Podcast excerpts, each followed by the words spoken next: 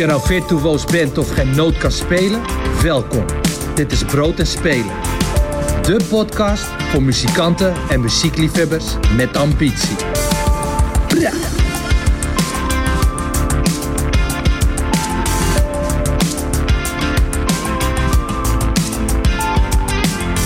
Welkom bij aflevering zeven van de Brood en Spelen podcast.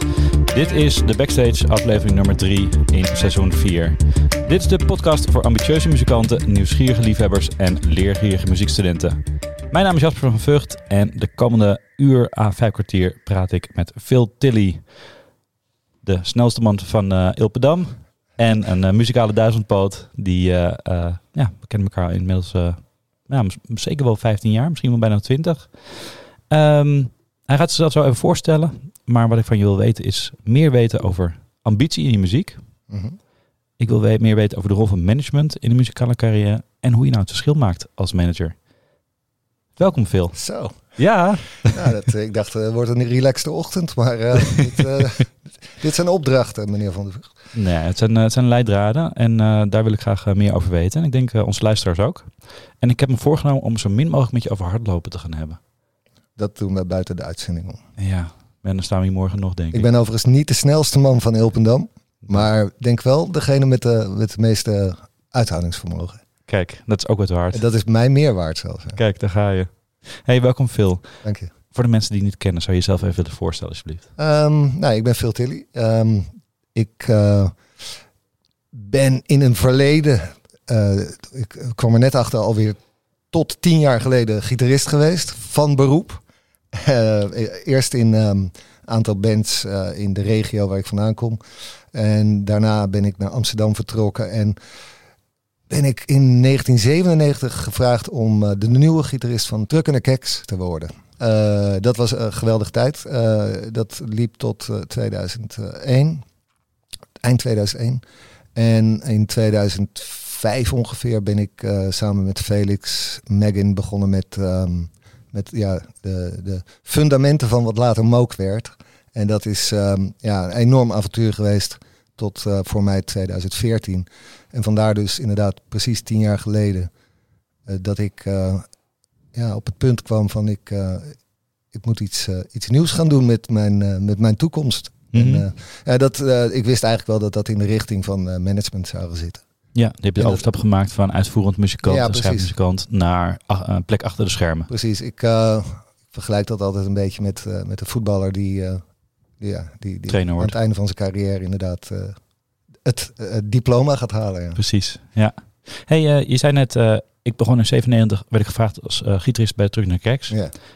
Uh, net voordat de microfoon aanging, toen vertelde je dat je daarmee bezig was. En dat vond het wel een mooie introductie, om het aangeeft uh, ja, wat je allemaal doet in de muziek. Want we zeggen plek achter de schermen, maar het is niet één ding wat je achter de schermen doet. En dat kwam mooi naar voren uh, nu, met wat je nu mee bezig bent met Tröckeler Kecks. Wat ben je nu aan het doen?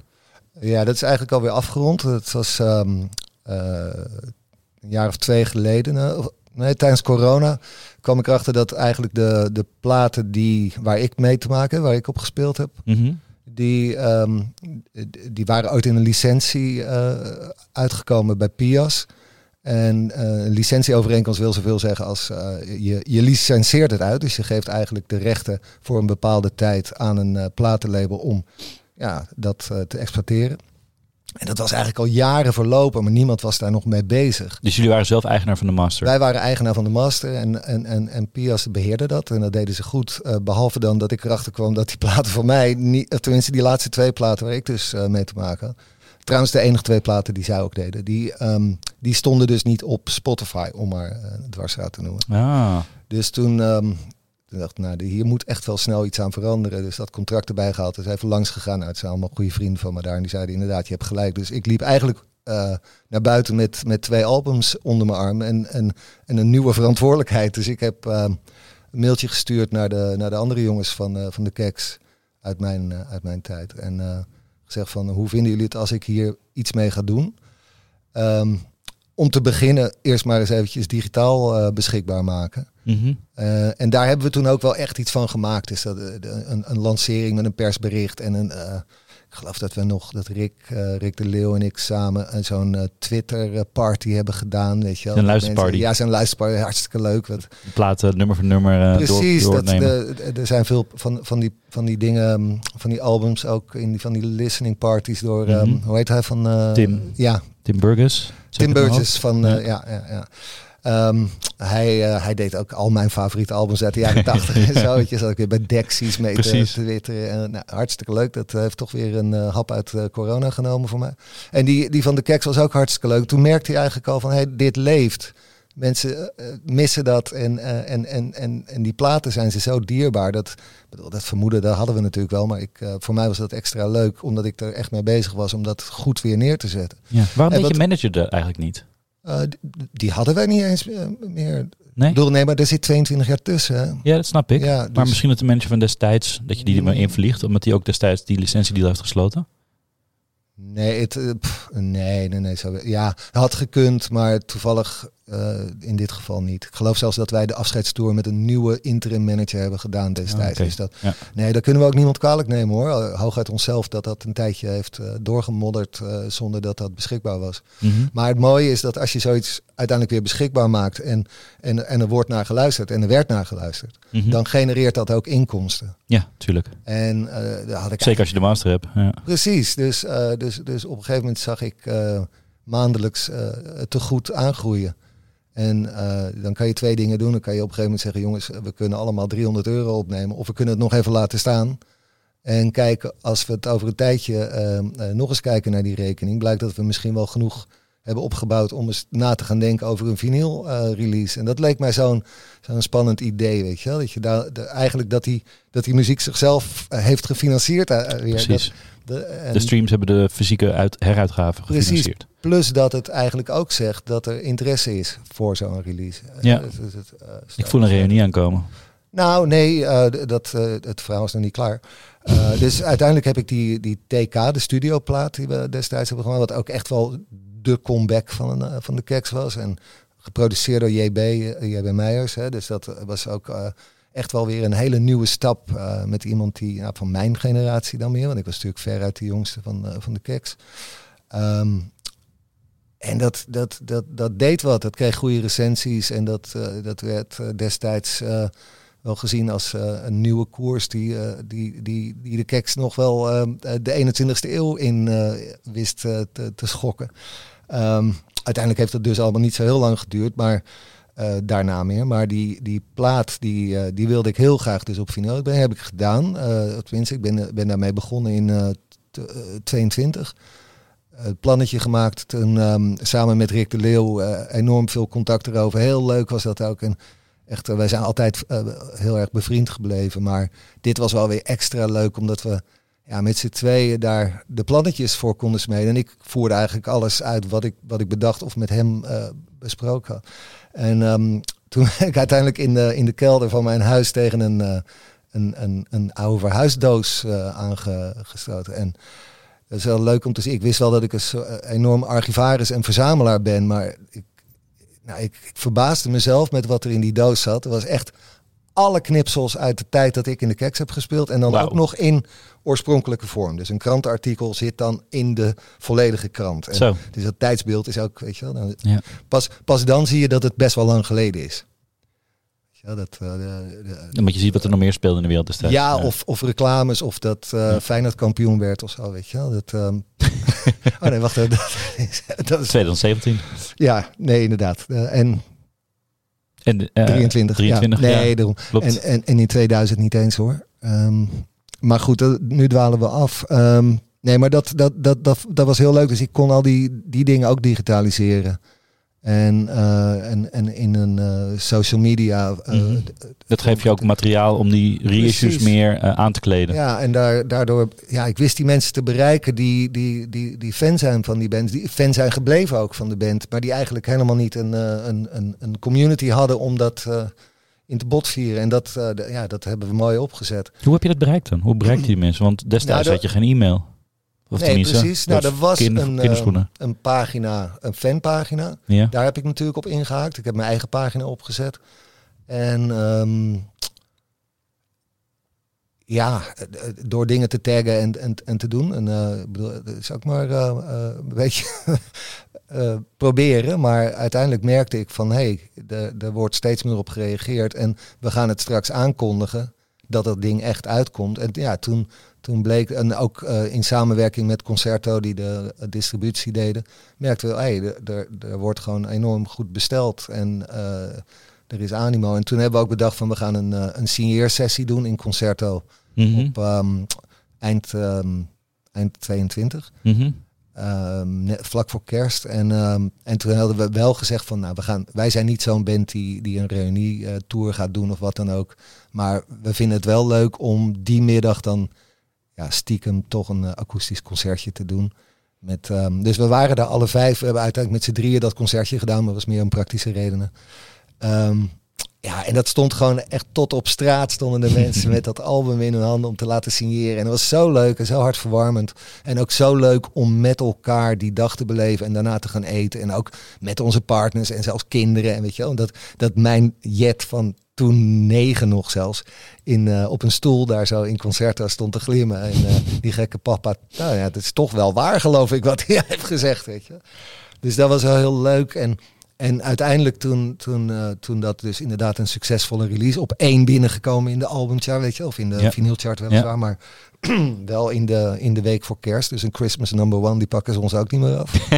ja. En dat vijfentwintig jaar na dato. Precies. En, ja. en toen, uh, toen had ik zoiets van, nou, dit, is, dit smaakt nog meer. Dat, dat, dat, dat, dat hoorde ik ook van al die mensen. En uh, natuurlijk vragen ze, gaan jullie weer spelen? Nou, het antwoord was duidelijk, maar Uh, het is wel fijn dat we elkaar nu weer bereikt hebben, zeg maar. Ja. En dat ik weet waar jullie zitten. En ik heb nu wel al die e-mailadressen. Ja, en er was dus nog één plaat. De, de afscheids uh, live plaat van de, van de, mm-hmm. van de afscheidstour. Um, een dubbel um, C D destijds. Nou, weet je, hoe mooi is het als je je eigen oeuvre kan verrijken met een gatefold vinyl dubbel live album. Ja, weet je, dat wil iedereen. Dus, um, dus ik heb uiteindelijk dus de opbrengsten van dat, uh, van dat van T K weer in de, de release uh, van Meer Niet, het, uh, het live album gestoken. Precies. En dat is afgelopen um, uh, september, eind september uitgekomen. En toen hadden we, Rick en ik natuurlijk weer in een, uh, in een brainstorm sessie van hoe gaan we dit dan doen? Want we gaan signeren en oeh, surprise, we spelen een paar liedjes akoestisch. Ja, dat is ook niet onze stijl. Weet dat je al eerder dat gedaan, hadden natuurlijk. we eerder gedaan. Um, maar er was nog een film. Er was een film gemaakt tijdens de afscheidstournee. Um, een documentaire die ja, eigenlijk best wel heel veel uh, inside uh, dingen laat zien. Want uh, ja, het is bijna Spinal Tap, zou je kunnen zeggen. Want er ging ook heel veel fout. En er, er was wat... Uh, Nou, er was wat zeer en er was ook veel, veel, veel uh, vreugde. Maar het was ja, een, een, een aangenaam inkijkje wat uiteindelijk toch nooit is uh, uitgezonden. Het is destijds door uh, Anton Jongstra, de regisseur, aangeboden bij uh, onder andere de V P R O. En die vonden het niet uh, belangwekkend genoeg, blijkbaar. Hij vertelde tijdens de... Uh, want daar praat ik nu naartoe. We hebben die film dus vertoond in... Uh, uh, de Phil in Haarlem. Ja, yeah. Je krijgt het niet verzonnen. en um, uh, daar, daar uh, tijdens de Haarlem Vinyl Festival. Ja, yeah, yeah. En uh, er was een zaal dus uh, helemaal uh, een prachtige houten uh, theaterzaal. En daar, daar werd die film vertoond. Werden wij geïnterviewd. Er was ook apart voorverkoop voor. Dus dat was wel leuk om te zien dat de Kecks toch een zaal uitverkochten. Ondanks dat we niet meer bestaan al sinds tweeduizend één.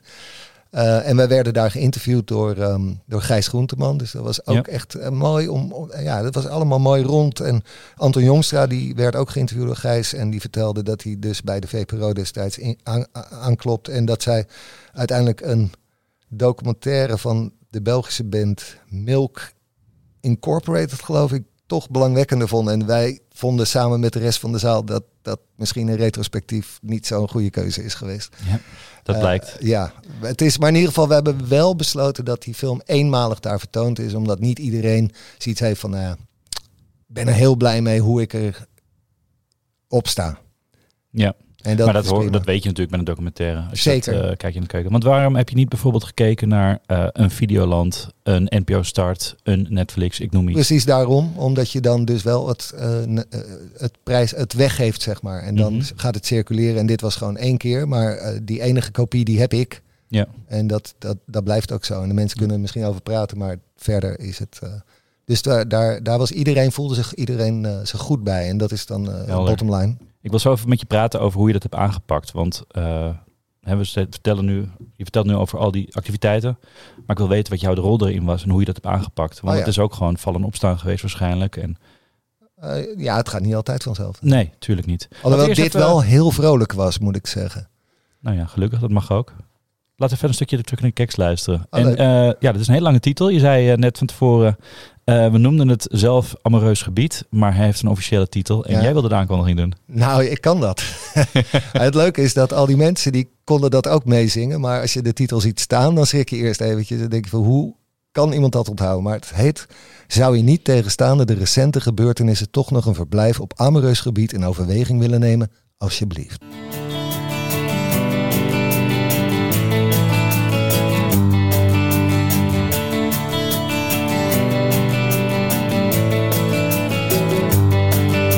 Ik zag je gisteravond, je deed of je plezier had. Je lachte en je danste je weg door de nacht. Je deed of de onlangs verkregen vrijheid je beviel. Of dit precies was wat je altijd had gedacht.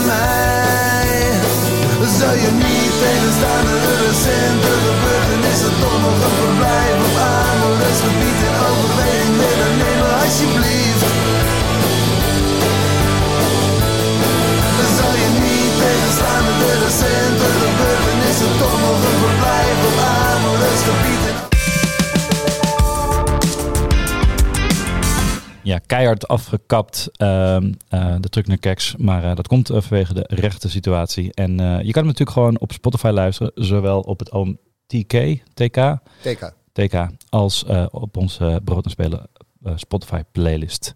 Uh, Tröckeler Kecks dus. En uh, Phil Tilli, uh, mijn gast hier, die vertelde net hoe die uh, de, de release, de reissue moet ik zeggen, op, uh, een release op vinyl heeft aangepakt. Je zei, ik kwam erachter dat die niet op Spotify staan. En toen ben je gaan zoeken. Hoe, hoe begin je daarmee? Hoe zoek je dat uit, die rechten? Want ergens moet het vastgelegd zijn. Ja, ik geloof ergens dat moet het... die master ook fysiek liggen. Ja, nee. Dat zo, het was eigenlijk uh, wat, wat uh, simpeler dan dat. Want uh, de master heb ik echt van C D uiteindelijk uh, gehaald. Um, maar dat, dat van die uh, rechten en het contract... Ik wist dat ten eerste. Dat kon ik me gewoon herinneren. Ook omdat dat, ja, eigenlijk is bij elk contract wat je uitonderhandelt, is de termijn een van de eerste dingen waar je naar kijkt. Die ga je altijd omlaag brengen. Ik heb nog nooit een contractbespreking uh, meegemaakt waarin de genoemde termijn overeind blijft uh, bij het uiteindelijk ondertekenen. Omdat de eerste aanbod vanuit een label het of lengte heel hoog is. Ja, ja. ja. Maar dat is verder geen probleem hoor. Dat, uh, maar goed, de termijn... Ik kon me herinneren dat dat ooit naar tien jaar was gegaan. En op welke begon het? Sorry? Op welke termijn begon het? Oh, dat weet ik niet. Maar ik weet dat het tien jaar is geworden. Nee, het zou best kunnen dat dat ooit uh, ook, ook op die manier gepresenteerd is. Maar ik, ik, ik kan het me heel goed herinneren dat het in ieder geval tien jaar was. En um, daar had ik eigenlijk een contract niet voor nodig. Dus ik heb die, uh, die mannen van Pias gezegd van volgens mij is dit al tien jaar verlopen. En toen zeiden zij ook, uh, ja, dat is ook zo. Maar dat is ook helemaal geen probleem, hè, want zij doen daar um, verder niks fouts. Mm-hmm. Zij, zij exporteren het ondertussen. En wij kregen gewoon statements over de verkopen van de C D bijvoorbeeld. Dus dat, ja. dat is goed, dat is gewoon stilzwijgende verlenging. Tot het moment dat ik zei van, nou, het lijkt me eigenlijk wel leuk om het zelf te gaan doen. Ja. En dan, um, dan, dan vanaf dat moment dat was dat ook zo. Ja. En dan zit je alleen met, um, met het probleem dat als je daar iets uh, verder mee wil gaan doen... Dus in eerste instantie het uh, digitaal beschikbaar maken. Nou, dat is vrij eenvoudig. Dat komt gewoon vanaf dat cd'tje. En um, uh, de W A F's die je daaruit genereert. Um, dan ja, heb je uiteindelijk... Spotify. Ja, dat heb je de nodig voor. En dan heb je verder heb je eigenlijk um, niet meer nodig dan een uh, afbeelding van het hoesje in... Uh, wat is het? drieduizend bij drieduizend... Uh, Pixels. En, ja. ja, precies. En um, nou uh, had ik gelukkig nog contact met de oorspronkelijke ontwerper. Dus die, die kon dat voor mij nog wel ergens uit uh, opvissen. Uh, dus dat was vrij, vrij, vrij snel gebeurd. Want dan doe je de upload en dan mm-hmm. vervolgens is het daar. En uh, wat ik zei net, toen hebben we er een persbericht uh, uh, aan uh, gewijd. En, uh, en, en zo'n Twitterparty. En, mm-hmm. uh, maar mm-hmm. verder uh, was dat het ook. Alleen het, het, het werd g- wel gewoon regelmatig en vrij goed beluisterd. Dus dat, uh, ja. dat leverde gewoon wat, uh, wat op. Waardoor ik dus bij die uh, vinyl release uiteindelijk terecht kwam. En dan wordt het wel wat, uh, wat uh, ingewikkelder. Ja, je, je zegt, ik, moest, ik ging hem opnieuw uploaden op Spotify. Uh, moest je dan ook weer die rechten opnieuw vastleggen bij Buma en, en bijvoorbeeld bij Sena, bij Stemra? Uh, het enige wat ik uh, aan rechten... Kijk, de, de, aan auteursrecht verandert natuurlijk niks. Nee. Um, want ja, die liedjes zijn geschreven door de mensen door wie het geschreven is. En zo staat dat ook genoteerd. Voor Sena uh, heb je twee kanten. Je hebt uh, muzikanten... Uh, producent. En producent. Nou, muzikant verandert ook niks. Dat zijn die nee. mensen die erop gespeeld hebben. En producent heb ik inderdaad uh, uh, om moeten zetten naar mijn eigen label.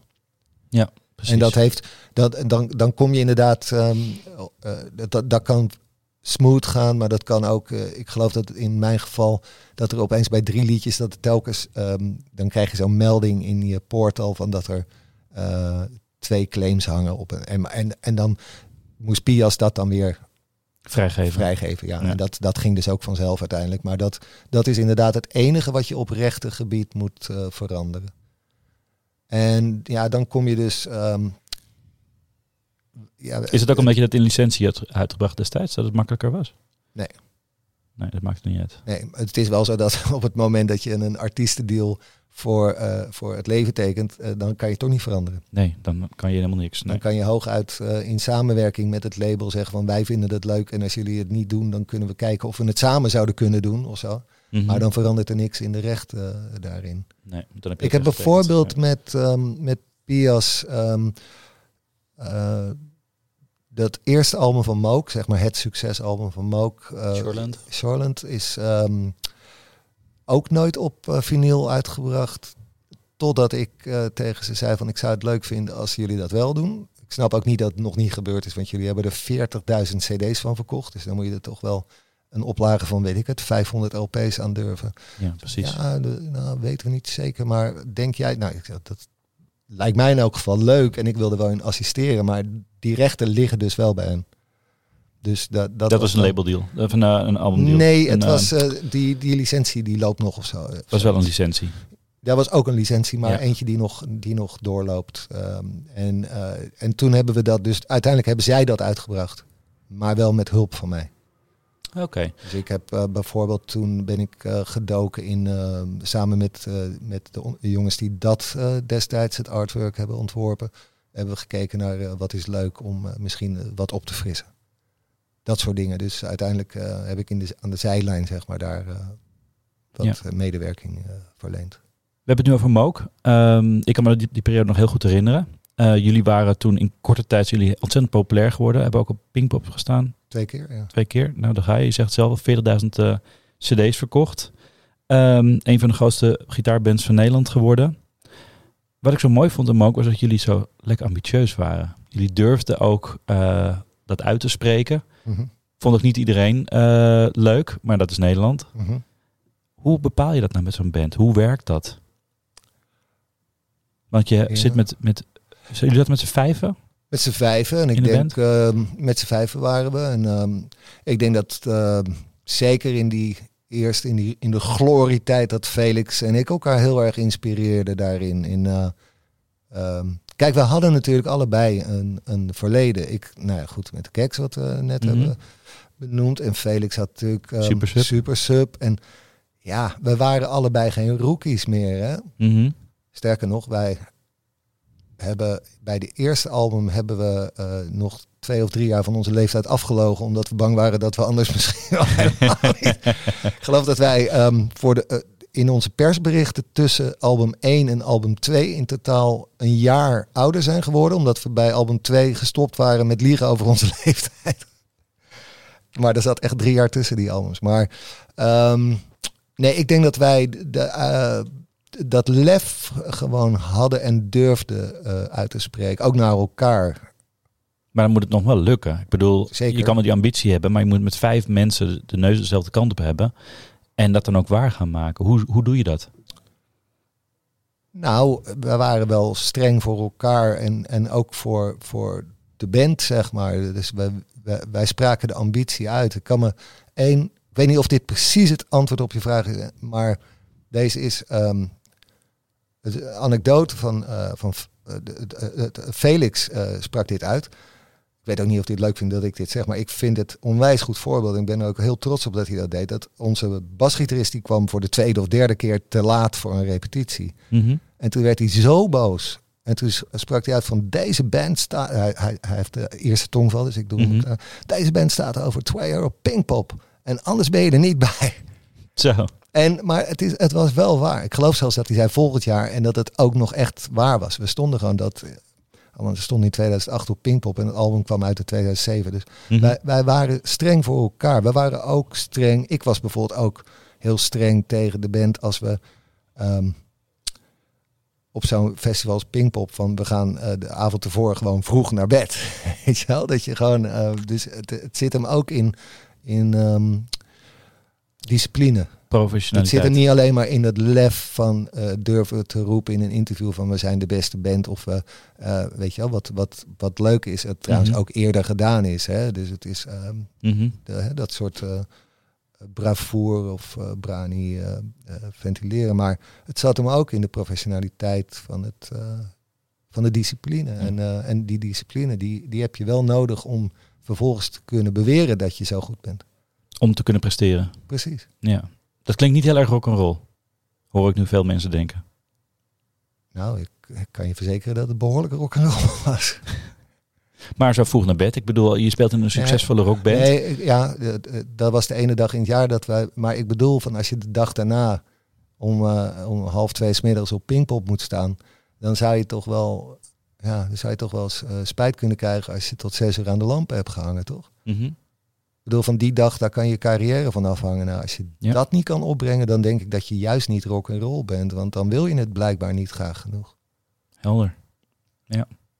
Op, uh, uh, op uh, Eurosonic naar de slag hoorde ik de manager van Wende Snijders zeggen...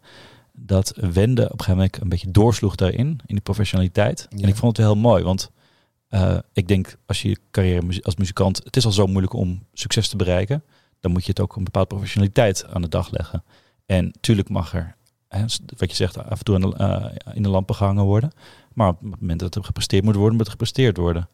En zij vertelde dat uh, Wend op een gegeven moment de, de toetjes van de, uh, de, de maaltijden voor het optreden schrapte.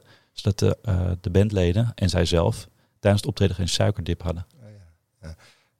En jij dat, vond dat, dat dat misschien iets te ver ging? Dat vond ze zelf. Oh ja, dat, dat, dat ben ik, ik wel ik met haar heel mooi. Ik, vond, ja. ik dacht, nou ja, je neemt je werk dus zo serieus. Nee, dat vind ik ook heel mooi. Maar ik weet niet of, dat, of het verschil daarin zit. Maar ik weet wel dat het spelen met een, uh, met een, een kater... Uh, omdat je de overwinning een dag te vroeg gevierd hebt... misschien wel tegen je zou kunnen werken. Precies. Dat toetje, dat, dat, dat, dat weet ik niet. Nou ja, ik denk dat ze misschien een beetje hè, dat verging. Maar ik vond het heel mooi. En dat ook haar gedrevenheid... om uh, iets goeds neer te zetten, Zeker. toonde. Ik vond het heel erg voor haar pleiten. Maar en ik denk dat we in de muziek aan, af en toe een beetje te veel... het rock'n'roll leven romantiseren. Het Peter Pan syndroom, ja. zou ik bijna willen zeggen. Uh, terwijl ja, het is topsport. En benadert het dan ook. Zeker. Nou ja, en zo hebben wij het benaderd. En dat zie je ook aan Precies. alles wat Wende uh, doet trouwens ook. Dat, dat is allemaal zo ongelooflijk goed. Daar moet een visie achter zitten. Want dat ontstaat niet... zomaar. Nee, en een, een ontzettende drive. En Precies, uh, dat ja. zag ik bij Moke ook terug. Hè? Ik bedoel, uh, ik zag die jullie, uh, ik heb jullie destijds ook meerdere keer geïnterviewd.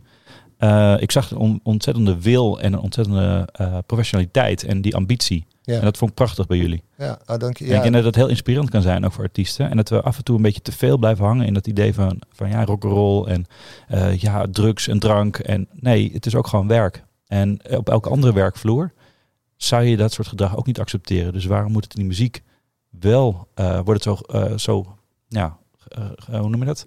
Zo gewaardeerd. Tuurlijk moet het kunnen, ja. maar eerst moet er gepresteerd worden. Nou ja, absoluut. Alleen, er zijn heel veel um, vergelijken die, die daarin opgaan. Van, je doet dat in, in andere beroepsgroepen, kom je er anders ook niet. Het is de, de, de vergelijking loopt ook vaak mank. Want ik weet ook nog wel dat ik v- vaak uitsprak van, het is eigenlijk raar dat mensen nu twintig of dertig euro hebben betaald om mij te zien bier drinken op het podium. Weet je wel? Mm-hmm. Dat, dat is natuurlijk wel weer een... Ja, bedoel, ik deed ook nog wel iets anders. Maar dat überhaupt dat je dat je, je werk doet terwijl je een biertje op je versterker hebt staan, vind ik soms al wonderlijk of zo. Mm-hmm. Dus dat... Um, die, die, er zijn heel veel dingen die gewoon wel kunnen, die niet in andere beroepsgroepen thuis horen. Maar het is wel zo dat je qua inzet uh, en overtuiging moet je wel weer je heel erg vergelijken met andere uh, industrieën. Zo konden wij met Moke ook onze agenda plannen van um, op maandag om negen uur in de oefenruimte, op dinsdag om negen uur in de oefenruimte, weet je wel, 's ochtends. Hè? Ik bedoel, gewoon omdat dit is wat we doen, dus waarom zouden we die dag niet gebruiken? En dan heb je nog steeds de luxe van, je bent, uh, ja, je leidt een heel vrij leven. Ja. Maar je moet daarin wel gewoon de goede keuzes maken. Ja. Hielp het dat, je, dat jullie wat ouder worden, zoals je zelf zei, toen jullie Moke begonnen? Dat het daar Zeker. ook een bepaalde serieusheid was, dus nu of niet? Ja, nee, absoluut. Ja, dit, de vrijblijvendheid was eraf? Zeker. En, en Felix, uh, uh, een tekst voor onze, onze eerste single, Last Chance, dat zegt alles. A look in the mirror, dat het dan seems too late. Ja, het is nog net, het kan nog net, zeg maar. Het is now or never, do or ja, die. Ja, dat, dat, en, en dat, dat is wel echt een beetje voor mij het anthem van die band ook. Ja. Zijn er onderweg ook, voordat jullie doorbaken, bandleden gesneuveld door uh, een, een instelling die anders was dan dit? Nee, we hebben wel in het begin wat dingen geprobeerd, maar dat was, um, dat, toen heette het ook nog geen Moke, maar waren we wel al begonnen en misschien waren er één of twee liedjes. Uh, toen we... Um, Toen we dat vijftal bij elkaar hadden, toen was het, uh, dit is het. En, en, en daarin, ja, wat ik net zei, van de, we, we hebben wel eens tegen iemand moeten roepen van, ja, oog op de bal. Op. Ja, ja, oog op de bal, ja. ja. ja. Maar ook dat, um, de, ja, dat, dat, dat, dat, dat zijn de lessen die je elkaar leert. En dat, dat is ook inderdaad, op het moment dat je vijfendertig bent, dan luistert iemand van uh, achtentwintig misschien ook wel ernaar. Dan is het dat levensverschil, die levenservaring, ja. die kan je overdragen. Ja. Uh, hebben jullie toen doelen geformuleerd? Je zegt, Felix zei, volgend jaar staan we een pingpong. Ja, ja en, en vele, vele doelen, ja. ja mm-hmm. Dus um, um, t- het begon eigenlijk al met het feit dat wij t- vanwege onze positie ook, kijk, je hebt maar één kans hierin. We, we wilden ons ook nooit presenteren voordat we dachten, we zijn er klaar voor. Want weet je wel, als je... Met, met, met een zanger als Felix, met, met mij, van, met mijn keksachtergrond. Um, de kans dat als wij een optredentje in Amsterdam hadden gegeven, toen, toen de tijd had je nog de Winston bijvoorbeeld en zo. Nou, die vroegen dan, komen jullie bij ons spelen? Want die hadden gehoord dat we een bandje van nee, nee, doen we niet. Want dadelijk komen er dan toch wat mensen omdat ze geïnteresseerd zijn of benieuwd of nieuwsgierig. En dan zullen ze zeggen, ah, heb ik al gezien, ja, die oude gasten. Mm-hmm, weet je wel? Mm-hmm. Nee, we gaan dit pas doen op het, op het door ons gekozen moment, als het album dat we zelf goedgekeurd hebben uitkomt. En we hebben toen een plaat gemaakt die eigenlijk veel te duur was voor... We hadden, we hadden helemaal geen label. We hebben gewoon echt serieus geld geleend. Van, vooral van een hele goede vriend van mij. Die, um, die daarin geloofde.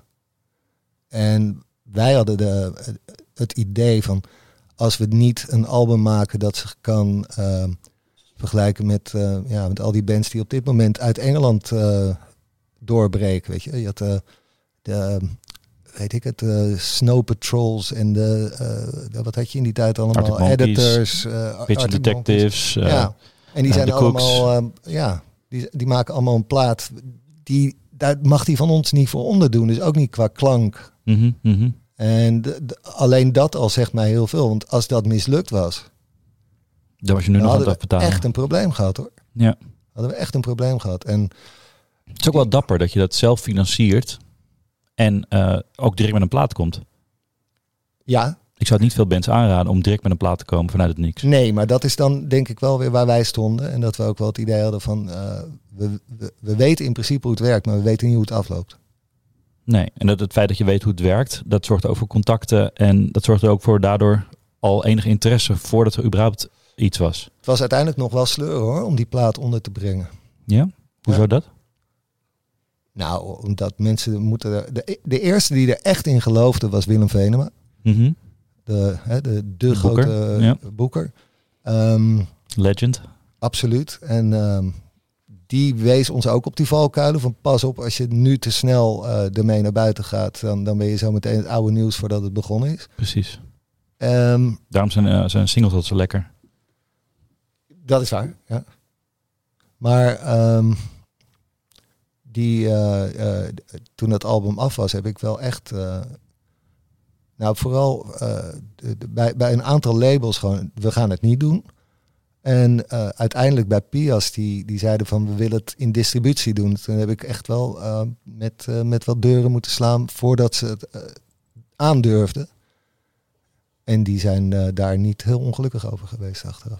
Achteraf niet, nee, maar dat is natuurlijk makkelijk praten. Ja. Ja. Maar goed, we hadden natuurlijk ook um, wat wind mee. Uh, mijn... Uh, Mijn grote held en tegenwoordig uh, goede vriend Paul Weller... die, die het uh, uh, toevallig hoorde in de studio toen hij in Amsterdam was. En zei van, jeetje, dit is echt hartstikke goed. Mm-hmm. En, en ons ook gelijk uitnodigde om in Engeland te komen optreden. Kijk, dat, dat, dat helpt voor, voor, voor de allure rondom zo'n band. En ook mm-hmm. misschien de geloofwaardigheid. Zo van, ja, je kan een grote bek hebben, maar het is ook heel prettig... als er af en toe ook nog wel iets van... Uh, misschien achter je gaat staan. Ja, en, ja. Uh, en, en als je dus kan uh, die wapenfeiten ook... Uh, kan presenteren. Ja. Wat nam je mee van de Kecks naar Moke qua lessen? Heel veel. Ja, ja zonder, zonder, zonder de Kecks geen Moke.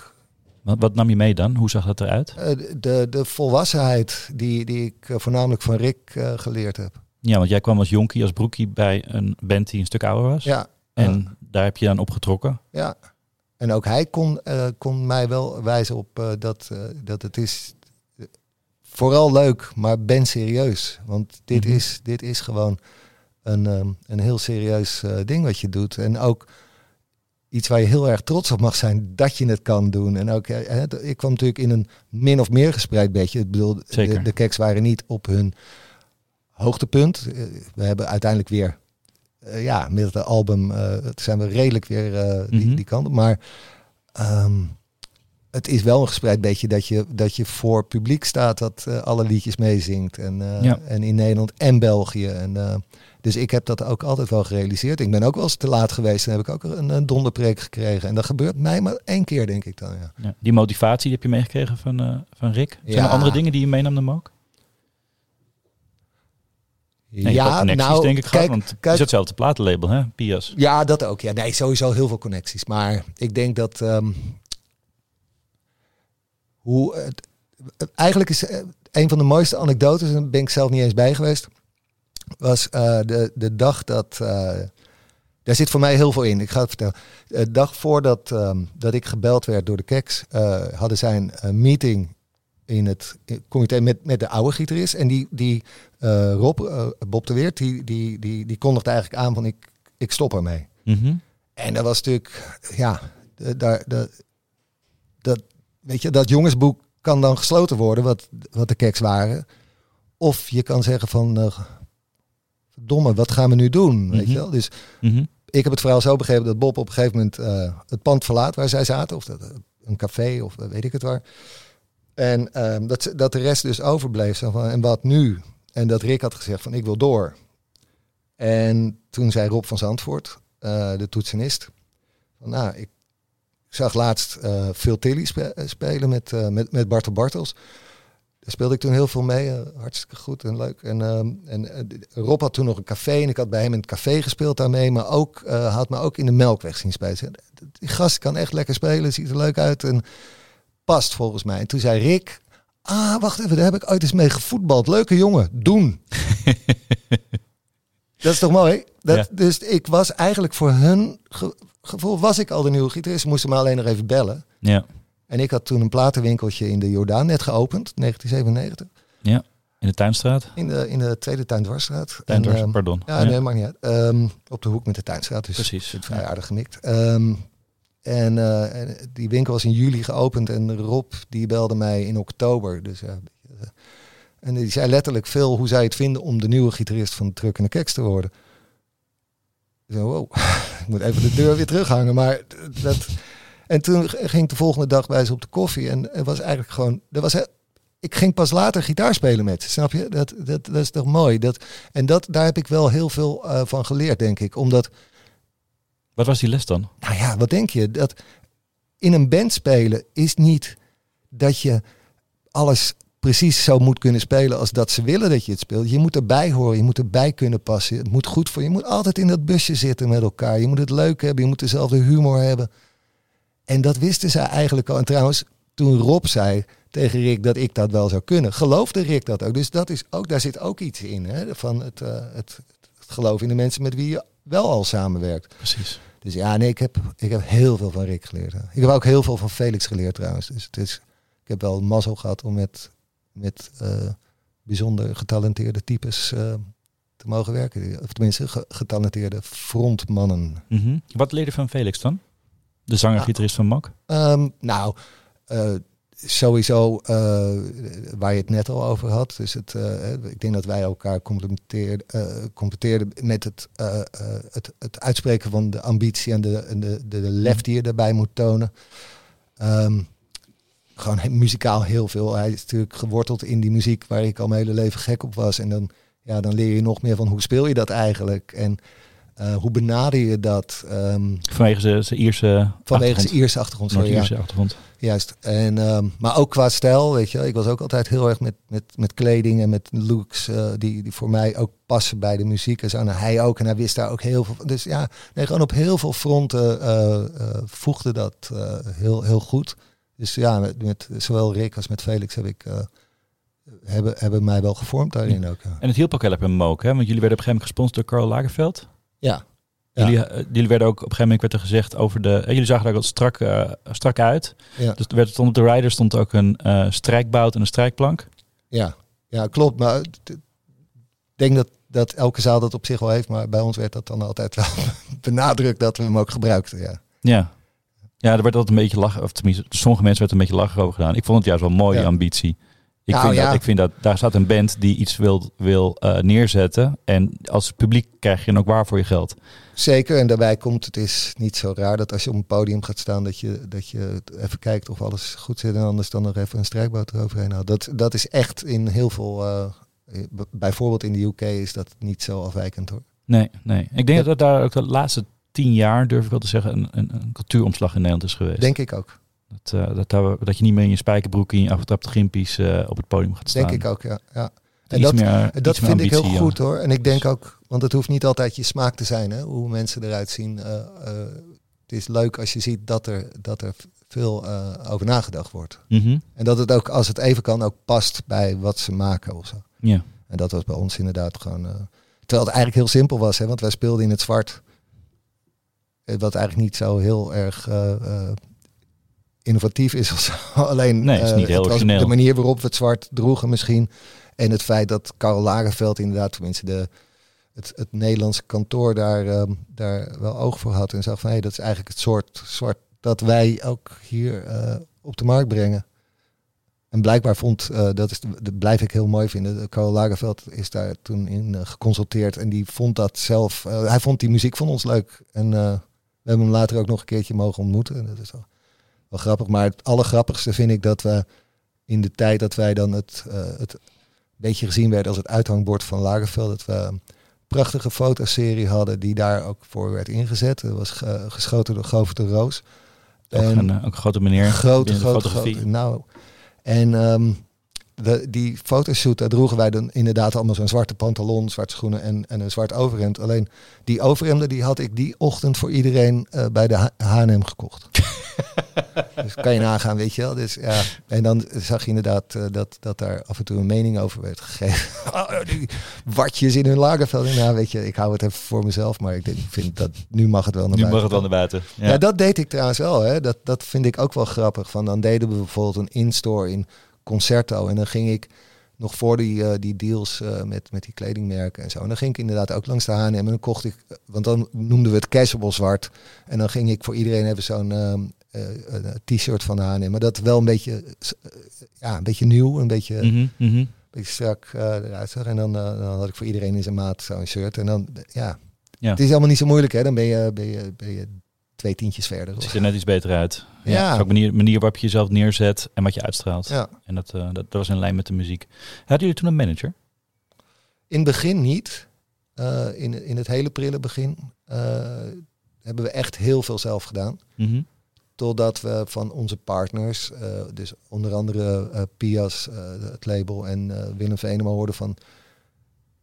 Felix en Phil kunnen het nu eigenlijk niet meer samen bolwerken. Wat klopt natuurlijk, want ja, ik geloof dat wij dat eerste jaar al... Uh, vanaf april deden we denk ik tot het einde van het jaar al iets van honderd shows. En uh, Pinkpop kwam eraan, uh, dat wisten we ook wel dat dat niet gek zou zijn. En dus al die dingen. Um, dus toen heb ik, um, zijn we uh, op advies van, uh, van, van, van zowel label als, uh, als, als boeker met uh, Marcel Albers gaan praten. Mm-hmm. Die kende ik ook. Nog niet zo heel goed, maar ik kende hem wel. En um, nou, dat klikte. Dus Marcel heeft het vanaf dan uh, de taak op zich genomen. Maar moet ik wel zeggen, ik denk dat wij hem wel altijd uh, als een soort van uh, hulpmanagers zijn uh, blijven ondersteunen. En, uh, en dat hij ook wel zag van ja, dit, ja die, die, die, die mannen en vooral ik, ik was heel erg bezig met, uh, met die day-to-day uh, management dingen. Uh, Want jullie dat waren het tenslotte, weet je, je zei al, ik was vijfendertig, dus precies, day-to-day ja, management is misschien wel niet nodig. Nee, en ik had ook een platenwinkel gehad, en uh, weet je wel, dus ik wist, uh, ik wist wel een beetje hoe dat, uh, hoe dat uh, allemaal in zijn werk gaat. Dus uh, uiteindelijk hebben we uh, veel aan elkaar gehad, denk ik. Daar. Ja.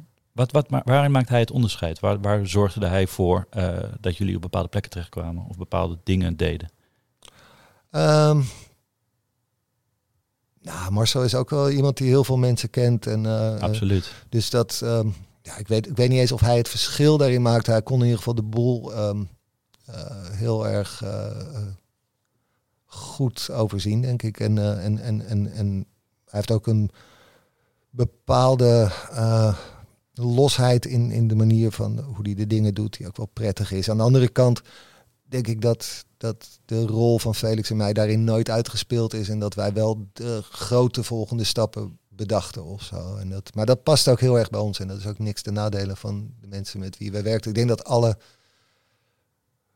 baanbrekende uh, de, de volgende stappen altijd uh, uit onze koker zijn gekomen. En dat, uh, dat is omdat wij dat groot denken. Uh, wat trouwens heel actueel is, uh, zag ik gisteren. Uh, dat, dat groot denken, dat, uh, dat, dat, dat paste zo bij ons dat als wij zeiden van we willen dat Anton Corbijn onze volgende hoest deed, dan, doet, dan, dan regelen we dat gewoon, weet je wel. En maar waar dat, begin je dan? Nou, nu hadden we toevallig een mazzeltje dat Felix uh, zou worden geïnterviewd voor een blad van de K L M waar, waar hij uh, een foto voor zou komen maken. Maar uiteindelijk hebben we dat uh, geduwd in de richting, zelf uh, geduwd van... Uh, in de richting van waarom neem je ons niet allemaal gelijk even, dan kunnen we daar later nog even over praten. En dat, ja, dat was ook heel mooi, want wij waren destijds op tour met, um, um, met ons tweede album. Uh, dat kwam in Duitsland uit bij Universal. En wij waren op tour met Amy McDonald. En de, mm-hmm. nou, die was wereldwijd natuurlijk heel groot, maar in Duitsland was het echt helemaal krankzinnig. Die had daar geloof ik uh, anderhalf miljoen cd's verkocht of ja, zo. En ik kan me wel herinneren. Sporthallen ja. en... En wij waren uh, dus uh, als support uh, door Universal gekoppeld. Uh, ontzettend leuk. Een uh, fijne, fijne tijd ook met elkaar. En, en we waren in de, in de vrieskou in, de, in februari tweeduizend negen zaten we daar. En uh, Anton die zou komen uh, met het vliegtuig naar... We hadden een, een, een dag vrij. Volgens mij zaten we in Dortmund. En hij vloog uh, dan vanuit Nederland, weet ik niet, denk ik... Uh, op Dortmund en had heel weinig tijd en had vanuit het vliegtuig al gezien, hoe, dat is een mooie plek, de, vrij dicht bij de luchthaven, in de, in de heuvels daar. Zo, helemaal vo, uh, uh, met sneeuw bedekt uh, heuvels, fantastisch. En jullie in het zwart? Nou ja, en wij, wij zaten dus uh, bij ons... Uh, bij de zaal in onze nightliner een beetje te kou kleumen en te wachten. En toen, uh, toen zei hij dus, uh, toen hij werd, uh, door een chauffeur werd afgeleverd bij ons, zei hij van, nou jongens, ik heb uit het vliegtuig dus een prachtige locatie gescout. Ik ben net met die chauffeur, ik heb het omschreven. Hij heeft me er naartoe gebracht, klopte inderdaad. Ik heb gekeken, het is fantastisch. We stappen nu in en we rijden daarheen. En toen heeft hij inderdaad in een uur die sessie gedaan. En ja... Echt, uh, en toen moesten we uiteindelijk natuurlijk nog wel zorgen dat, het, uh, dat, dat, dat we het konden gaan gebruiken of het, dat we het konden afkopen. En dat, uh, dat, ja, dat is gelukt. Ja, nou, dat is eigenlijk dus via het feit dat je in het K L M-blad stond. Hoe kwam je daar dan in? Ja, die, die hebben ooit die aanvraag gedaan. Ik weet het niet. Die wilden gewoon een stuk over Moke. Ja, ja. ja, helder. Ja, van Felix. Ja, ja, ja. Ja. Ik vind het mooi, want enerzijds was je natuurlijk de gitarist. En uh, vervolgens ben je ook, je, je zegt het zelf zelf, hè, samen met Felix, je waren een, een duo... die de grote lijnen bedacht. En Marcel, die daarbij uh, bij hielp. Die daar ja. ook een rol aan heeft. Groot netwerk natuurlijk, Marcel. Goede prater. Ja. Als ik jullie bij elkaar zet, volgens mij uh, houdt het niet op.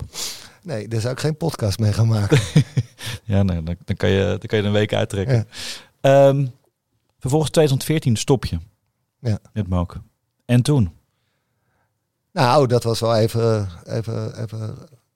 Even goed nadenken. Ja, dat kan me nou, voorstellen. Je, want je bent zo lang ben je professioneel ja. muzikant geweest. Ja, maar ik ben. Waarom wilde je niet vernieuwen in de band? Uh, bewu- nou ja, precies. Daar was ik vrij snel bewust van. Want ik ga nu niet. Uh, na dat hele verhaal wat ik net vertelde, dat we eigenlijk al op leeftijd waren toen we mm-hmm. nog moesten doorbreken met Moke. Ja, we, ga ik dat kunstje nou nog een keer flikken? Um, en daarbij komt ik. Ben ook niet uit het hout gesneden om in een, in een, in een barband te gaan spelen omdat het nou zo gezellig is. Of uh, ik ben wel heel pragmatisch uh, ingesteld van het, uh, het moet een doel dienen wat ik nog niet eerder bereikt heb, zeg maar. En, um, en dan, dan is er nog, nog één andere mogelijkheid en dat is dat de telefoon nog een keer gaat, zoals toen destijds met de Kecks. Dat verwachtte ik ook niet. Nee, dat is de tijd van de nieuwe generatie. Ja, nee, goed... Maar wie zou er moeten bellen? Ik bedoel, in tweeduizend veertien, uh, wie, wie had mij kunnen bellen? Nou ja, dat een, het... een Anouk bijvoorbeeld. Ja, nou bijvoorbeeld. Even los van of dat een goede match zou zijn. Maar dat zou kunnen. Maar die kans is natuurlijk ook, weet je wel. Als je daarop gaat wachten, dan, dan kunnen het lange jaren gaan worden, ja, zeg maar. Ja. Dus, um, dus ik uh, voorvoelde dat dat misschien wel eens het uh, voortijdig afscheid van mijn carrière kon zijn. Nou, trouwens, op mijn tweeënveertigste net vader ook. Mm-hmm. Dus dat um, de wereld was al zo ontzettend uh, veranderd. Um, en ik had natuurlijk altijd wel een beetje het vermoeden dat het uh, zich wel eens in de richting van management kon gaan ontwikkelen. Um, toen ben ik uh, een beetje omheen gaan kijken, ook met mijn oude publisher nog eens gaan praten. Van, heb jij misschien een idee? Marcel was daar ook bij. Toen ontstond tijdens dat gesprek het idee dat ik misschien... Um, mijn overeenkomst die destijds liep, uh, zou kunnen omzetten in een, in een fonds. Dus dat betekent dat je niet alleen als auteur verbonden bent aan een, uh, aan een uitgeverij, mm-hmm. maar ook um, andere mensen binnen jouw fondsen kan tekenen. Dus mensen waar je in gelooft en waar je je voor in gaat zetten. Dus soort, je zou kunnen zeggen een soort management, maar dan echt op... de songwriting. Ja, een soort subpublisher. Ja, dat, uh, dat ja niet helemaal. Um, je, bent, um, je bent onderdeel van de grotere uitgeverij. Mm-hmm. Maar je bent wel verantwoordelijk voor het rostertje wat je daarin meeneemt. Ja, precies. En uh, dat sprak me eigenlijk wel aan.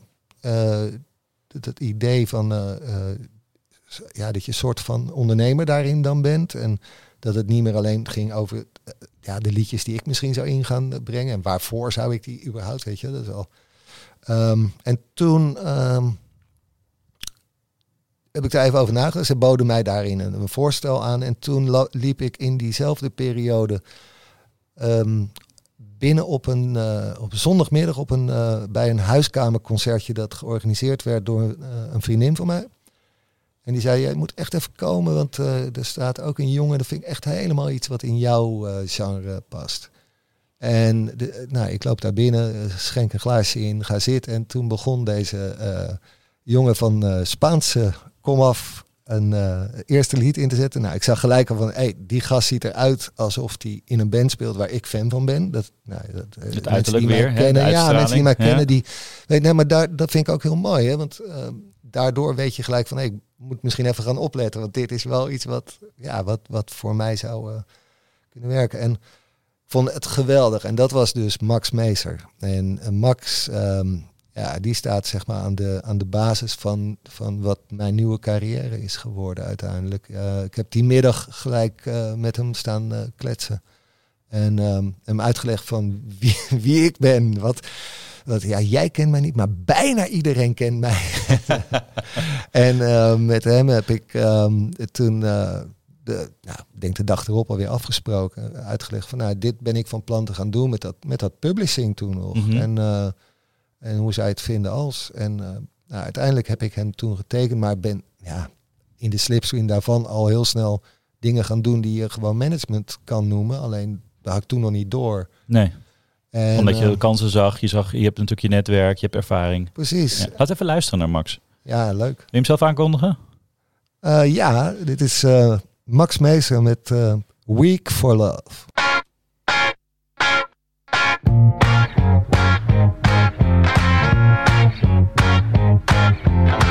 I spend my time through the night. For how many days I've seen the light. I cannot even find one star. Seems to me they all try to hide. But when I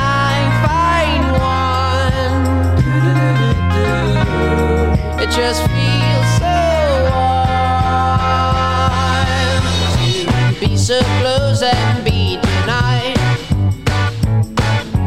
My body aches, been running miles. Still she calls me to dance and I can't resist. I know that she might feed my disease.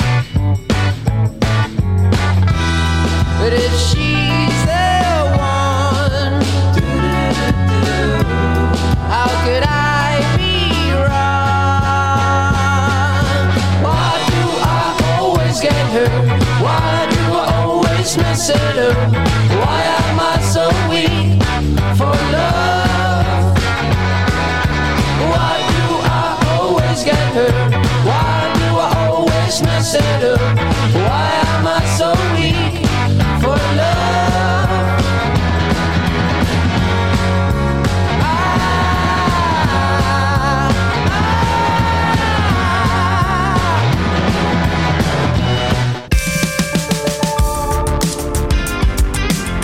ja, een lekker harde kut van uh, onze Rico hier achter de knoppen. Dat was Max Meeuwisse met A Week for Love. En die, uh, die kan je terugluisteren in onze Brood en Spelen Spotify playlist.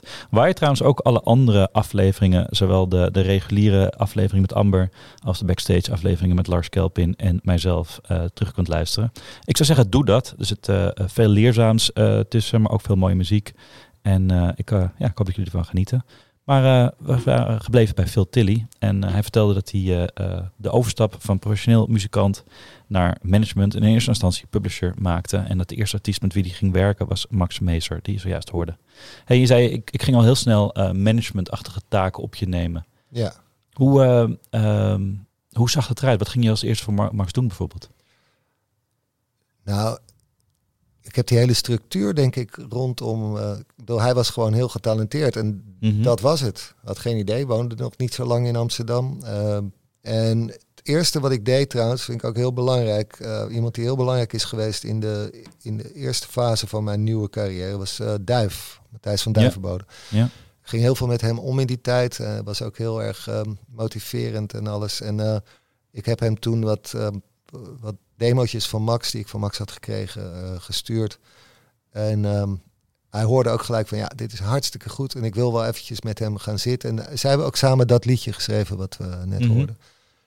Um, ik, kom, ik kom voor heel veel uh, dingen... Kijk, Duif was op dat moment... Ik had net Tim Knol. Uh, daarna uh, Douwe Bob natuurlijk tot grote hoogte. Dus ja, die wist wel waar het over ging. Dus ik kon op, uh, met heel veel vragen ook bij hem terecht als, uh, ja, als, als nieuwbakken manager. En, um, en wij, ik was voortdurend bezig met Max, maar ik um, had hem wel de hele tijd uh, aan de zijlijn daarin. En uh, voor, voor, voor, ja. We hebben het ja. min of meer samen neergezet toen, denk ik, uh, in alle eerlijkheid. Ja, wat was bijvoorbeeld iets wat je, waar je heel veel over geleerd hebt, waar je, wat je moest leren? Want je zei, ik, ik heb natuurlijk managementachtige dingen gedaan bij Moke, um, maar je moet ook veel dingen uitzoeken. En zeker als het over een, ah, ja, met kijk, een andere artiest is. Bij Moke had ik gewoon een band. Hè? Ik bedoel, precies. De, de voorwaarde, die was er, maar Max had niet eens een band. Die had geen, uh, uh, had nog net een oefenruimte, omdat hij wat uh, mensen kende die om zijn... Uh, familie die wel al in Nederland woonde of hadden gewoond uh, hingen. Dus wat oudere mensen die, die, uh, die, die mooie uh, oefenruimtes en uh, bijbehorend studiootje en dat soort dingen. Maar verder moest ik um, hem eigenlijk gewoon klaarstomen voor het idee van je bent nu artiest of zo. En ja, hoe deed je dat? Moest, uh, nou, dat, dat echt van alles. Dat... Um, Ik, ik ben eerst zelfs nog met hem de oefenruimte ingegaan, omdat er nog geen extra gitarist was. Dus dan ging ik er wel. Um, maar ik moest ook studio's gaan uh, boeken. Ik moest uh, budget zien te krijgen. Um, ik moest hem uitleggen wat drie F M was. Mm-hmm. Dat, is, je... dat, is, dat, is, dat is al een hele andere voorwaarde weer dan met een artiest werken die daarmee is opgegroeid natuurlijk. Ja. Van, ja, het zou wel eens heel belangrijk kunnen zijn dat ze je daar leuk vinden. En ze hebben daar uh, Serious Talent, heette dat toen nog. Ik weet niet of mm-hmm. dat heet nu Talent. Um, en ik denk dat, dat we dat nodig hebben. Oké, okay, nou, uh, uh, tell me why. En, weet je wel, en, uh, maar we, ik nam uh, samen met Duif hem ook mee naar... Uh, Naar, naar festivals en zo. Kijk, zo ziet een Nederlands festival eruit. En daar ga jij straks spelen als het goed is. En um, ja, uiteindelijk uh, ging, het, ging het eigenlijk best wel heel goed al uh, heel snel hoor. Dus um, hij werd inderdaad Serious Talent. Stond op Noorderslag. Behoorlijk veel airplay uh, bij de eerste uh, singles. Bij de tweede heb ik uh, een Engelse producer voor hem over laten komen. Die ik kende vanuit Paul Weller's band. Mm-hmm. Um, die... Um, Ja, die snapte die muziek echt helemaal. Die had eigenlijk een, zelf een band uh, die daar nog in de verte wel een beetje op leek ook. En dat produceerde hij ook zelf. Dus uh, daar kon ik dan weer van een budget wat ik daar weer voor los kreeg, kon ik hem voor drie weken naar Nederland halen of zo. En dan kon, ja, weet je wel. Dus hoe kreeg je dat budget los? Um, meerdere vlakken. Dus we hadden... Um, plaat, uh, of label, maar ook, uh, ook die publishing. Dat, dat fonds wat ik dan had, daar kon ik dan weer... uit hoofden van Max, zeg maar, een uh, onderhandeling doen voor uh, met, met de mensen van het, uh, van het bedrijf. En die zagen dan ook van, hé, hey, dat kan wel eens interessant zijn. En dat, ja. uh, en die manier een voorschot bijvoorbeeld regelen. Ja, een voorschot regelen, ja. ja, ja. ja. En, en natuurlijk uh, ook... Um, en daar komt je, je ervaring als winkeleigenaar natuurlijk ook heel erg naar voren. Dat je financiële plannen moet kunnen maken. Zeker, nou, opstellen. Boekhouden alleen al, weet je. Precies. Want dat is ook iets wat ik, wat ik nu natuurlijk... Zeker met Max ook, uh, deed ik echt alles. Dus uh, schreef ik uh, de facturen tot... Uh, hield ik alles, alles bij wat, uh, wat er nodig was. Dat deed ik in de winkel ook, inderdaad. Ja. Dus het is... Uh, ja, daar heb je wel wat aan, ja. Ja, mooi. Hey, we moeten gaan afronden, Phil. Nou. Dank je wel. Ja, bedankt. Heb je nog een laatste tip voor mensen die luisteren? Iets wat we nog niet hebben besproken vanuit een managementfunctie. Um, vanuit, vanuit mijn management uh, bedoel je? Ja, bijvoorbeeld. Ja, nou, je denkt, kijk, nou, dit geef ik mijn artiest allemaal uh, mee. Ik, ik, ik, dit werk, geef ik graag door. Uh, oh, op die manier een tip. Um, nou, ik denk dat we, dat we dat eigenlijk al min of meer besproken hebben in, um, in een eerdere uh, fase van dit interview. Dat over de, de discipline en de... Dat, dat is wel heel belangrijk hoor. Ik vind ook, kijk, ik werk met, um, dat hebben we eigenlijk helemaal niet benoemd, hè, maar ik werk met Blauwtsun, ik werk met Orange Skyline, ik werk met Red Limo Quartet. Um, heel divers allemaal. Nee, zeker, Thijs Boontjes. Ja. Ik werk met M. Lucky, die, die nu aan, mm-hmm. wat mij betreft aan de vooravond van een doorbraak staat, met Midas. Um, dat zijn allemaal mensen die allemaal iets heel goed kunnen, maar die ook op een bepaalde manier afhankelijk zijn van, van wat ik kan. En daarin is het samenwerken zo ontzettend belangrijk. Want ik kan heel veel op één dag doen en ik kan heel veel dingen onthouden. En dat weet, ik weet waar mijn, waar mijn kracht zit, maar ik ben afhankelijk van die mensen. Dus op het moment dat ik bijvoorbeeld een halve dag of misschien wel een dag of in het extreme geval twee dagen moet wachten op een antwoord op een heel makkelijke vraag, dan, ja, dan, dan, dan wordt de voortgang gewoon heel erg uh, onzeker. En, en dan wordt dus misschien ook wel, worden er misschien dingen niet mogelijk die wel mogelijk zouden zijn als je. Dus direct ik, reageert. Ik, um, ja. ja, dus ik ben altijd van, in een eerste gesprek benoem ik altijd, hoe bereikbaar ben je en uh, uh, ja, hoe snel ben je met reageren. Dat, dat is gewoon echt, dat is, klinkt als een hele onnozele tip, maar geloof me, als je muzikant bent, ben, nou, die ogen op de bal, zoals je dat net omschreef, is echt heel belangrijk. En ik denk dat als weer retro, retrospectief uh, een van de voornaamste krachten van, van mijn oude band, uh, mijn eigen oude band, Moke, dan denk ik, wij waren gewoon altijd aan de bal. En op het moment dat we hem even niet meer hadden, dan ging het ook echt bergafwaarts. Ja. Dus het is... En zorgen dan, ik bedoel, je hoeft niet elke keer in de bal te zijn als je maar weet waar die is. Nou ja, dat, dat vind ik ook een mooie beeldspraak. Ja, ja. ja. Ja, over beeldspraak gesproken. We hebben het helemaal niet over hardlopen gehad. Maar ik zie... Volg je Abdine Gay op Insta? nee, nee, nee. nou, zo moet je eens doen. Oh, ja? En als je het over topsport hebt... Die ja. constant die oog op die bal, die, die top, ja, die hardlopen. Dat, dat geloof ik, ja. Die marathonlopers, dus hier van Hassans van deze wereld. En, uh, Mooi. Nou, nog één vraag dan. Wat is jouw volgende officiële loop? Nou, ik ben al sinds mei geblesseerd. Oh jeetje. Uh, ja, en ik ben net van de week naar een nieuwe fysio uh, verkast. Oké. Okay. Uh, dus uh, ik hoop dat ik dit jaar überhaupt uh, mag weer mag beginnen met rennen. Oh, met, uh, met lopen. Mijn laatste marathon was uh, in april, Rotterdam, drie dertien. Jeetje, ja, nou dat, uh, ik vind het een mooi einde van de... Trouwens, ik loop zondag uh, de twintig van Alphen en ik zoek nog publiek. Oh, ik ben jaloers op je. twintig van Alphen, die ken ik niet. Ik, ik heb eigenlijk alleen maar marathons gelopen. Ik heb nog niet eens nooit, ik nee, heb nooit nou, een vijf van tien gelopen. Ik vind het sowieso een gemiste kans dat ze die ene kilometer er niet bij hebben gedaan. Ja. En dan gewoon de halve van Alphen hadden genoemd. Maar ja, zo, dit, uh, zeg je wat. Maar een goede vriend van mij uh, komt oorspronkelijk uit Alphen en had mij uitgenodigd om die met hem daar te lopen. En uiteindelijk komt het erop neer dat ik hem nu alleen loop. Mag ik wel aan je denken zondag? Heel graag, half twee. Is goed. Hey, dankjewel Phil. En uh, jullie bedankt voor het luisteren. Um, waar kan ik meer informatie over vinden? Hoe kunnen we jou benaderen? Uh, beat surrender music punt n l beat surrender music punt n l ja, ja, en wel aan elkaar. Ja, ja, top. Hey, dankjewel. Dank jullie voor het luisteren. Um, ik moet nog even zeggen, alsjeblieft, laat de recensie achter. Daar kan je ook uh, uh, een, uh, een abonnementje op Music Maker uh, mee winnen. Die vergeet ik ook, uh, elke keer, maar nu niet. Um, en uh, uh, ja, ik zeg, luister ook naar de andere afleveringen. Dankjewel voor het luisteren en uh, tot de volgende keer.